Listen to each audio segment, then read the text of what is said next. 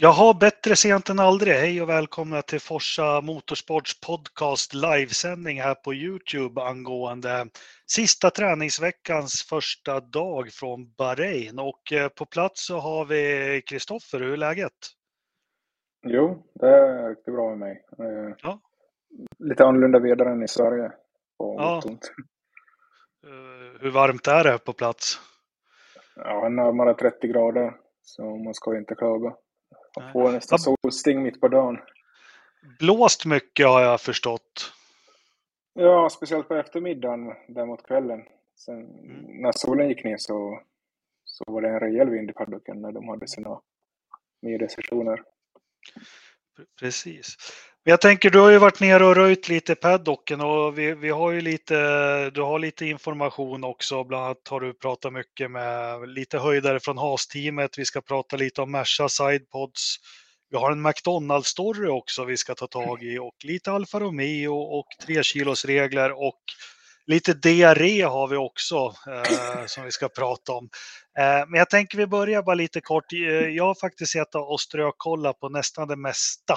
Eh, dock missar jag den här fighten mellan Alonso och eh, Stroll då, som vi ska prata om. Men eh, jag har följt det mesta. Men en liten kort sammanfattning. Vi kan väl säga att de som har bombat in mycket varv uppseendeväckande så är ju det syskonteamen AlphaTauri och... Eh, Red Bull. Perez fick in etthundratrettioåtta varv, Gasly etthundratre varv.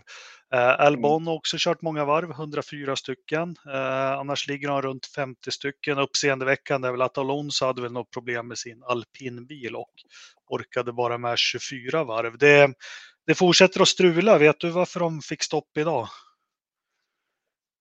Nej, direkt en orsak. De började ju tappa trettio kilometer. Jag kan ja. uh, försöka ta reda på mera det imorgon och se om vi Precis. kan få något svar från dem. Men ingen alpin har varit tillgänglig för media då. Så. Nej. Lite, så här, jag gjorde lite noteringar här under tiden, uh, under tiden jag tittade också. Jag vet inte om jag är rätt eller fel, men det jag tänkte på att Red Bull, de, ja, men de gick ingenting för några glory runs och det heter, utan det var konsekvent långa stinter. Ja, inte så mycket snabba varv.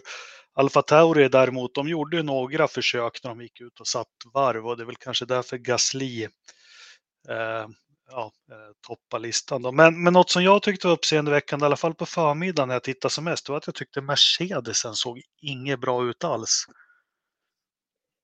Mm. Eh, man, man kan lura sig mycket. Väl... Ja, alltså man fick ju väldigt mycket uppmärksamhet av den här nya sidepodsen, eller ja, den var ju ja. obefintlig. Men sen så, den var inte riktigt den snabbaste direkt för det. Hoppa och studsa, jag tyckte Hamilton låste upp mycket hjul och, och in i kurva ett där. Nej, den såg inte, sen vet man inte, men det var väl det med, med blotta öga man såg och Mm. Något annat jag märker till det de haft. Det är fruktansvärt att se hur de här entonsbilarna, hur de understyr. Det ser inte sportigt eller snabbt ut, men de är riktiga kolosser i vissa kurvor och det är fullt rattutslag och de vill knappt styra in. Men, mm. men i slutändan så i alla fall kommer fram till att den absolut snyggaste bilen, det är ju Ferrari. Ja, jag kommer den hålla med. Vinner racet. Men uh, ja, det har inte varit så mycket snyggt om Ferrari heller idag. Det har ju varit mest uppmärksamhet och så jag nämnde där Mercedes och, och Haas. Ja, men, precis. Om, om vi börjar med Merca, för de rullar ju ut, det är ingen bil de kör längre, det är ett golv med fyra hjul. Uh, med lite delar. Precis, och det, du får berätta lite vad som sades på plats, men det som var, ni som inte har tittat på testerna, Merca rullar ut en bil och de har väl hittat något kryphål i någon regel här nu. Och det är faktiskt en bil totalt utan eh, sidepods. Ja, alltså de, den designen de körde i Barcelona så var ju uppenbart eh, en, en mycket tidig modell av deras årsbil som man hade som hade designats i januari, som man liksom slängt iväg den till testerna bara för att ha någonting att köra med helt enkelt. Men att man nu man hade fortsatt utveckla bilen hemma i fabriken fast den inte var i Barcelona. Mm.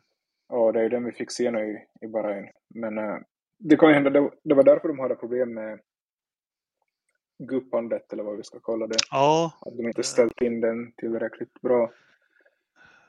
Men, som jag har förstått den och läst på lite, det som är att den kanske såg lite dålig ut i, i början då, som jag reagerar på, att de hade väl lite, det verkar det här med ride height verkar vara, de kör ju bilarna otroligt lågt nu och mm. bilarna är ju styvare än vad de har varit förut också. Men, men hur, mm. hur pratas det om de här sidepodsen på, på plats då? För som vanligt så var ju Christian Horner snabbt framme och, och nej, men den här kan inte vara laglig. Ja, själva den där quoten blir också ifrågasatt av Michael, Michael Schmidt på en tysk automotorsport, och jag hoppade om det där ganska snabbt på morgonen. Ja. Och sen gick ju Red Bull och sa att äh, Christian Horner har inte sagt någonting officiellt, men, äh, men liksom, om du säger något till en journalist så är det officiellt eller inte. Det är ju en, det är en annan fråga då förstås, men äh, ja, alltså bilen i sig så är ju, de har ju mera extrema tajta sideboards än Williams. Det är ju de som har kanske haft mest hittills. Mm. Men den här rektangulära kyl som de hade i Barcelona hade ju helt försvunnit. De som var i cockpitnivån, och det är ju liksom två smala brevinkast vid sidan av mm. sitsen. Jag, jag, skickar, jag skickar en bild i våran eh, poddchatt som vi har under testen, och, och senast jag kan minnas Jordan etthundranittiofem, den de körde med nittonhundranittiofem, hade också exakt såna där, endast såna där sidepods. Nu var ju mm. den bilen bredare totalt då, men den hade just de här smala brevinkasten precis vid sittbrunnen. Och jag försökt skriva till Gary Anderson och, och fråga om har Mercedes snott in i det du, men jag har inte fått på svar än. Men ja. Uppseendeväckande. Och hur, hur såg bilen ut i verkligheten, du som har sett den? Ja, alltså sidepodsen också. Så de, i Barcelona var de ju breda upp till och smala ner till, men nu är det ju liksom svängt om. Mm. Att uh, de går liksom tätt, liksom väldigt nära sittbrunnen upp till och sen räddar sig neråt. Ja. Så liksom, liksom ja. Och, ja, och tack vare det så kunde man ju sätta kylintagen närmare chassit. Men sen, ja. uh, sen var det uppseendeväckande det här spegel, backspegelhållaren som mm. de kallade. Men det är ju en, en vinge de har satt, gjort om backspegelhållaren till en vinge. Mm. Som är, och det var just den Christian Horner ifrågasatte. Om man, Jaha, det var den, ja.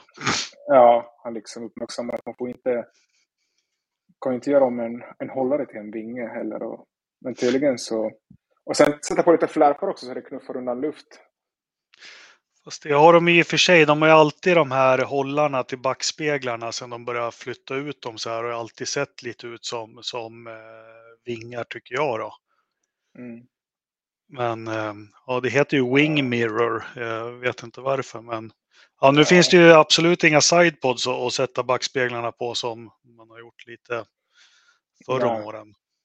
Men det ändå ju, det här är ju väldigt extrem design. Men det måste finnas, enligt säkerhetsreglementet måste det finnas liksom en, en sak som sticker ut. Både brevföraren, både uppe och nere. Och det är den de har byggt på, den här vingen på den här, som måste finnas där. Ja. Jag försökte, jag hade inte riktigt tid att läsa på det här för med, med sidokrockskyddet. Men det, det är ty, ja, jag vet inte om jag ska vara så dum och säga att man kan räkna det här som backspeglarna sitter på som sidokrockskydd. Men sidokrockskydden har inte sett i sidepodsen, så mycket har jag förstått mm.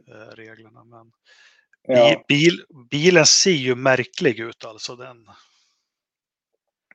Ja, det är ju nog någonting nytt man får vänja sig till. Det är ju inte den här runda formen som man liksom tänkt sig från början med vårt bil. Det är någonting helt annat. Men ändå kul att de hittar lite annorlunda. Vi, vi har ju haft farhågor att alla bilar skulle se likadan ut. Men då, det är tusen ingenjörer som sitter och tänker på det här dygnet runt. Så det är klart att de hittar något, något, något litet kryphål. Och så. Det jag tänker mycket på när man ser bilarna bakifrån. Hur, hur tjocka de är liksom, när du ser dem genom vingen. Mm. Förut har ju motorkåpan alltså smalnat av. Ja. Där är kameran. Så här. Men nu är ju, det ser ut som en, ja, men en cigarr, en tjock cigarr eller någonting.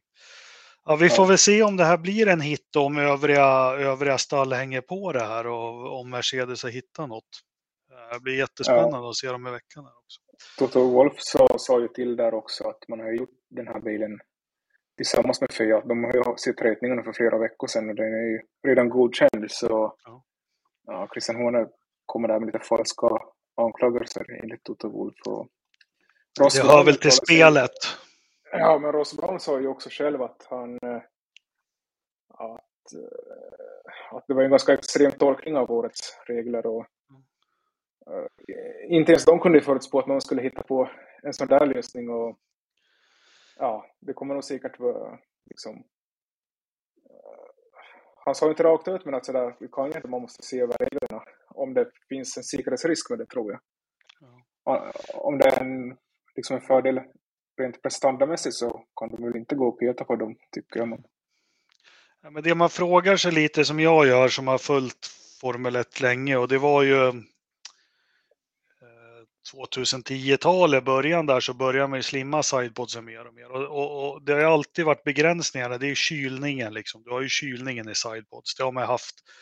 Ni som kan er historia, ända sedan Lotus sjuttiotvå debuterade nittonhundrasjuttio så flyttar man kylarna från fronten till, till sittbrunnen då, eller sina av sittbrunnen. Eh, och det här börjar man paketera tajtare och tajtare och tajtare fram till tjugohundrafjorton faktiskt när de här nya motorerna kom som krävde ännu mer kylning. Eh, mm. Nu har de väl kanske fått dem, men jag tänker lite, jag har inte läst eller sett något, men det var ju faktiskt Alpine Renault som började flytta upp kylarna högre upp och det har man ju aldrig velat gjort förut med tanke på vikten. Man vill ha vikten så lågt ner som möjligt. Mm. Och jag vet att det skulle vara jätteintressant att se hur, hur Mercedes har, har löst det här med kylningen. Eh, som jag har förstått det också så har man väl jobbat mycket på motorn så jag kan väl tänka, tänk om motorn kanske klarar att gå fyra grader varmare eller fem grader varmare så är mycket vunnet av det också. Ja, ja som du säger där finns det ju mycket förbättringsmöjligheter. Vad heter han italienaren som ritar så bra för autosport och alla möjliga? Piola? Piola. Ja, Giorgio Piola. Ja. Vi får vänta på han eller Scrabs. Oh, ja, vi ja. följer Mersa, men du, vi har en annan sak. Det är någon McDonalds-historia här. Va? Berätta. Nej, det var alltså igår. Det var ganska kul när jag kom hit. Igår skulle jag åka till det här. Man skulle alltid åka till ett ställe. Till en outpost nära banan så ska man hitta liksom en lokal där du lyser dina medieackrediteringar, ditt pass helt enkelt. Och det var här var en Sakir service station stod det på väg till banan. Så jag åkte dit igår och tänkte, okej okay, det kan inte vara så svårt att hitta med något. En servicestation, men när jag kommer dit så är det liksom mycket mer än bara en servicestation. Det är ingen O K Q-automack som står där utan det är liksom en massa drive-in. Det är tankstation, det är McDonalds, det är liksom Dunkin' Donuts, det är liksom mobilabonnemang. Alltså i Mellanöstern så folk lever i sina bilar som har drive in till typ en A T M, alltså kontantuttagsmaskin. Mm. Och om du ska ha ditt telefonabonnemang så finns det också en drive in till det. Och, ja. Någon sak som jag hittade aldrig den där medieackrediteringsoutposten. Mm. Det var inte så bra skyltar om man säger så. så. Men sen så kör jag runt där på och ser en annan bilen, Mercedes G-Wagon med F ett-tarrorna. Ja. Som man har i fönstret, som ni kanske känner igen om ni har varit på teori någon gång. Så, så jag går runt där och kör bredvid den där och, och tänker att jag ska fråga den här var hon hittar sin torra. Jag bredvid den likadan. Så vi var några utan och så ja, så vi var han också neråt och så sitter Sergio Perez där i McDonalds-kön på drive-in. Aha, går inte de här gubbarna på diet? Ja, tydligen inte. Nej. Den senaste jag vet, det var ju, han var ju känd för det, Juan Pablo Montoya när han körde i Williams. Ja. Det var oftast när teamassistenten fick gå ner och hämta ett par Big Macs på kvällen till honom. Det är allmänt känt. Men då vet vi att Perez också kör McDonalds då. Ja. Jag trodde han Så. var... Jag trodde han var en taco-kille, men men, du ser. Ja. Men du, en annan sak, du har varit nere mycket hos Haas idag har jag förstått och, och, och pratat både med Kevin, Günther och Pietro där. Vilken ordning vill du ta det i, vad, vad du har fått fram från dem? Eller Günther, ja, det var kanske, var det Steiner du pratade med? Ja, Ja, ska vi börja med Kevin Magnussen? Han ja, vi tar det. Vi kan väl börja med... Jätt... Jag, jag tycker det är kul att han är tillbaka. Han har väl kanske inte presterat något speciellt men, eh, genom sitt. Men, eh, och jag tyckte att det kändes logiskt när jag fick reda på att Mazepin... Alltså, han är väl ganska ledig där i U S A och kan teamet. Och jag tyckte det var jättekul. Man fick se lite filmer. Såg du dem när han kom och, och träffade teamet igår? Uh, jag har inte hunnit se dem ännu, men jag såg att de har lagt upp någonting. Han var verkligen kärt återseende liksom, uh, genuint. Ja, alltså det är ju kanske det viktigaste han har sagt idag. Det kändes som att han kom hem igen. Att han kanske, han slutade där efter två dåliga säsonger, fast uh, redan då sa han att känslan var inte att han, teamet ville inte släppa honom. Han var, liksom, var han där ändå? Det var väl fyra ja. år han skedde för Haas. sjutton, arton, nitton, tjugo ja. Ja. Men vad hade han att så... säga då, Kevin? Om allt? Ja, alltså han fick ju reda på det ungefär en vecka sedan, att eh, sex sju dagar sedan han var på väg till Miami och sen mesta med sin familj och eh, ja, liksom mitt allt fick han samtal med Günther Steiner och så tänkte han, vad, vad gäller det här nu då? Det är väl kul att han ringer, men... Ska jag få skäll igen? Ja, ska jag få skäll igen? Eller? Ja. Men eh, ja... Han ringde bara och sen när han hade landat i Miami så ringde de och sa att eh, ja, det är klart. Så du får köra om du vill ungefär. Mm. Och han hade sagt ja direkt, liksom känslan tyckte att eh, ja, han kände ändå som ny motivation, för det var ändå som som han sa där, att de där två sista åren så kände att han tappade motivationen, men att magkänslan gjorde att han ville göra det här. Och Och sen liksom, sen så kände han inte att han ville inte komma tillbaka på det för ett år, att det är viktigt att det här kontraktet gäller för flera år. Och det sa Günther Steiner också, att de, det var inget liksom krav, men de kände varandra så bra så de förstod ju att om de ville ta Kevin så måste det vara ett fyraårsavtal, att han kommer inte... Det är fyra år om man skriver med han. Är det fyra år? Jag vet inte. Nej, jag vet var... inte. Ja, flera år. Ja. Jag, jag läste ja. någonstans att det var multi, multi eller eh, flera år. Men, ja, men, det är väl en två plus ett.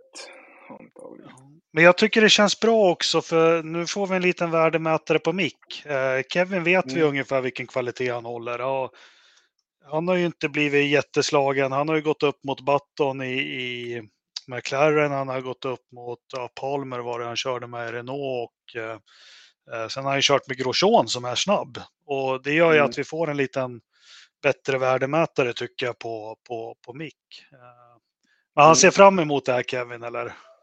Ja, det blev ju första gången han är också den äldre i, i ett stall.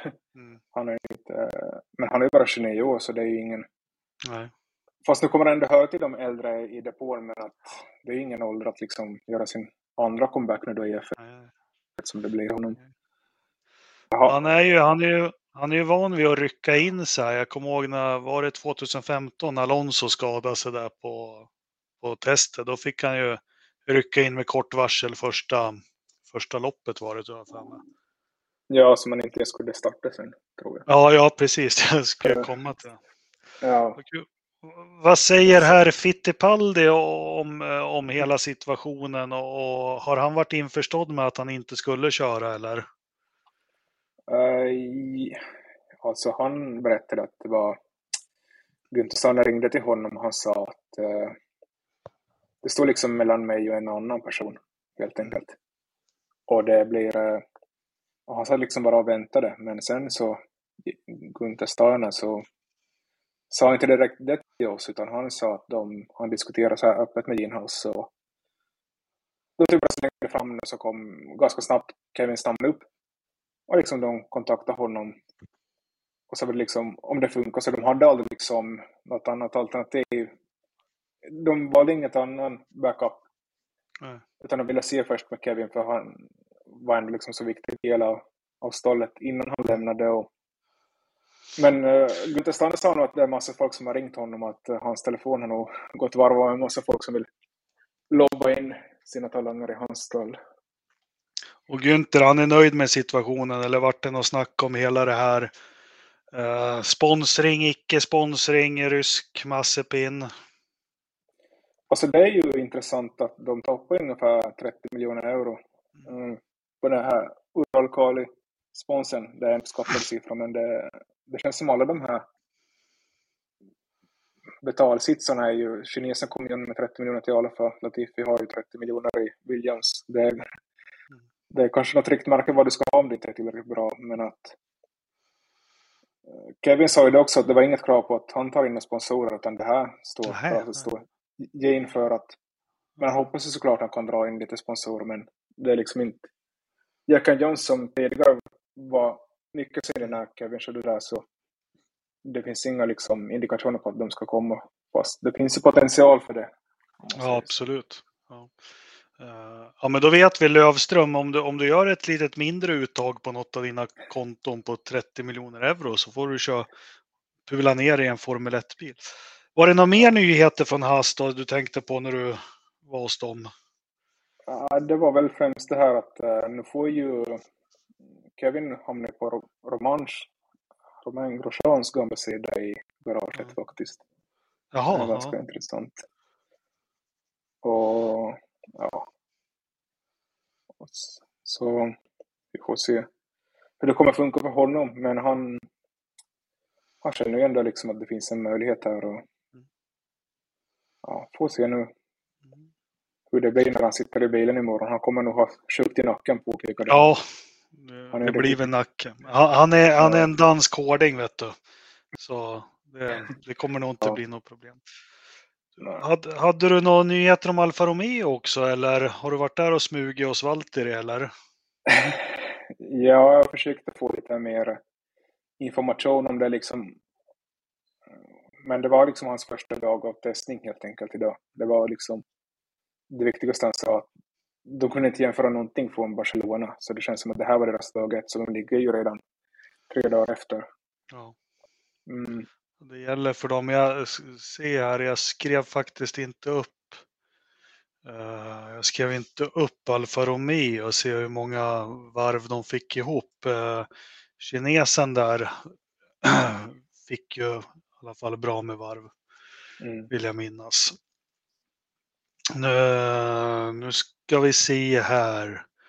Su uh, femtiofyra varv och Uh, Uh, Bottas sextiosex, ja, hundratio till hundraelva. Ja, men då har de fått in bra med varv i alla fall. Mm. Det, ja. Sen det, jag vet inte om de har kunnat lösa några prestanda delar på den där bilen. Nej. Bottas är väl med, ja, det är jättesvårt. Han, C tre och körde han på en trettiofem fyra. Uh, ja, ligger där runt Norris och, och, och Vettel då. Men, men några som verkar ha problem, det är ju Alpine återigen. Det rykte ju lite hydraulik om den i Barcelona, och Fernando var bara ute tjugofyra varv. De har inte haft några presskonferenser eller någonting, har jag förstått. Nej, inte det. Men att, ja, vad ska man säga? Alltså deras motor har imponerat, men det verkar som att, som de sa innan, att de har satts mer på prestanda än tillförlitlighet, och kanske det är det som beter dem i baken. Mm. Ja, jag tror det är imorgon först det kommer någon alpin som blir tillgänglig för media, så då ska vi förhoppningsvis veta, få veta lite mer. Men att, ja, min magkänsla säger det, att det är just att de har begränsat tillförlitligheten med tanke på prestandan som är orsaken. De spekulerar mycket. Jag följde det här på F etts egen kanal, vilken jag rekommenderar varmt. För en ganska billig peng så får man superteckning av superkommentatorer, och eh, de blandar ju friskt idag. Men det var Joylan Palmer och, eh, som spekulerar friskt i vad händer att om det inte är prestanda i alpinbilen med, med Fernando. Mm. Hur kommer han ta den om de kommer fortsätta harva? Och det blir, det blir intressant att följa. Mm. Uh, men ja. Du får väl smyga runt där imorgon och, och, och tjuvlyssna lite på, på dem. Ja, jag kan göra ett försök. Uh. Men han hann ju i alla fall uh, showa lite med Stroll. Vad var det som hände där? För då var jag nog inte framför tvn och tittade, men det var i sista minuten, sista timmen där, så var det Stroll bytte på en lång run, och, och Alonso skulle väl prompt förbi på något sätt, men uh, jag såg inte sekvensen på tv, men att eh, jag satt ju med Stroll efteråt. han körde en liten medelsession och han uttryckte det ganska klart att Alonso försökte screw me over med hans varv, liksom sin race-simulation. Mm. Vilket inte var helt okej okay ändå, för det är ju, ja, det är ju inte race, man ska väl inte hålla på sådär, tyckte ja. han. Nej, men han vill väl kanske testa hur det är och, och ligga i trafik med den där bilen också. Eh, på tal om Aston Martin och Stroll, eh, med tanke på vad Mercedes kom ut med idag då, och, och deras bil, alltså den ser ju nästan omodern och, och, och stor och klumpig ut, Aston Martin nu. Mm. Såg de lite efter varandra, de har ju jättestora sidepods och så, men eh, det behöver ju inte vara fel. Nej, mm. alltså jag är ganska spänd på det här reglementet ändå. Mm. Fast det... Fast det kommer nog säkert bli någon som går fel. Det finns väldigt stor risk för det, att någon kommer liksom ha valt fel strategi när det gäller sideboards, för det är de som skiljer sig mest. Absolut, ja. Nej, men det, ja, men det, är, sen, det gäller ju att hitta den här magic bullet eller no, någonting. Det, det är kul att se ändå med Mercedes, så att de försöker och är lite, de är lite olika bilarna ändå. Men eh, annat glatt, man har väl kommit överens om att lägga på tre kilo ytterligare på de här bilarna, eller? Ja, det blev ju kompromissen nu då. Så jag tror, eh, vad var det, tjugohundranittio som var gränsen innan? Oh, jag, vill inte höra, jag vill inte höra. tjugohundranittiotre nu då. Och Alfa Romeo är de som är lättast. Lätt, ja, på tjugohundranittiofem enligt uppgift, men det, mm. det kan ju hända de har, ja, liksom, ja, det kan ändå man hittar liksom mera kilon att spara in fortfarande redan den här helgen. Ja, men jag kommer till, jag förstår ju att det kommer vara så här och bli så här, men jag, jag har jättesvårt att vänja mig över de här tunga bilarna. Jag tycker det, det är, jag tycker det är bedrövligt att se dem i lite långsammare kurvor och, och liksom, de är inte, vad svenska ord är, nimble, alltså. De ser inte rappa ut, det är, men som sagt, vi, vi får vänja oss. Men då är det någon som inte har problem med, med vikten i alla fall, så, och, och behöver tänka på det, så är det väl Ricciardo då, för han, han eh, någon snabbkur här, bantning, va? Jaha, jag skulle sitta i bilen idag, men man fick väl höra där på morgonen att det var... Han hade väl brun flagg? Någon typ, ja, någon typ av magproblem, så det struttade både fram och bakänden. Och, och han var inte den enda, faktiskt, när jag kom till mediacentret var det någon som kom och kastade upp en rejäl bomb i toan bredvid. Oj, oj, oj, de hade inte varit på McDonald's. De hade inte varit på ja. McDonald's. Nej, jag vet inte om de var liksom bakis eller vad som hände, men det var inte den bästa starten på dagen. Men ja, så kan det bli ibland. Så kan det bli. Vi får hoppas du håller dig frisk, för ja, nu, nu är det igång sista veckan testning, och, och vad har vi att se fram emot imorgon? Vad kommer du sikta in dig på som är på plats? Ja, det blir ju att ha koll på de här ställen som vi inte fick reda på så mycket idag. Det blir ju liksom Mercedes och Haas mm. som tog fokus idag. Så det är ju det, när man är bara en person här så är det svårt att hänga på alla medsektioner samtidigt. Ja. Det är förstås, presskonferens hade de ju idag, men det var ju bara så som hade kört som, som var med på den. Sen var det ju Verstappen, Latifi, Russell och vem var den fjärde? Yuki Tsunoda. Ja. ja.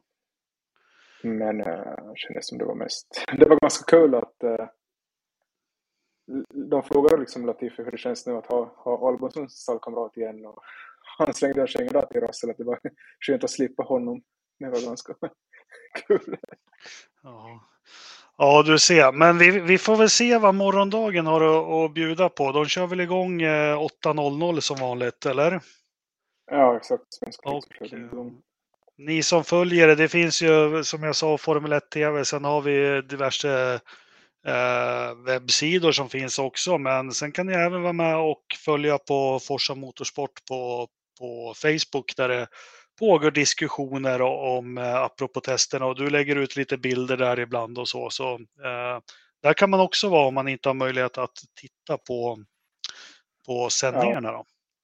Ja. De, har eh, men vi... en, de har ju en rabattkod på F ett T V i Sverige, så den kostar Aha. ju typ en tjugo till trettio procent billigare om man går på till och med ett år.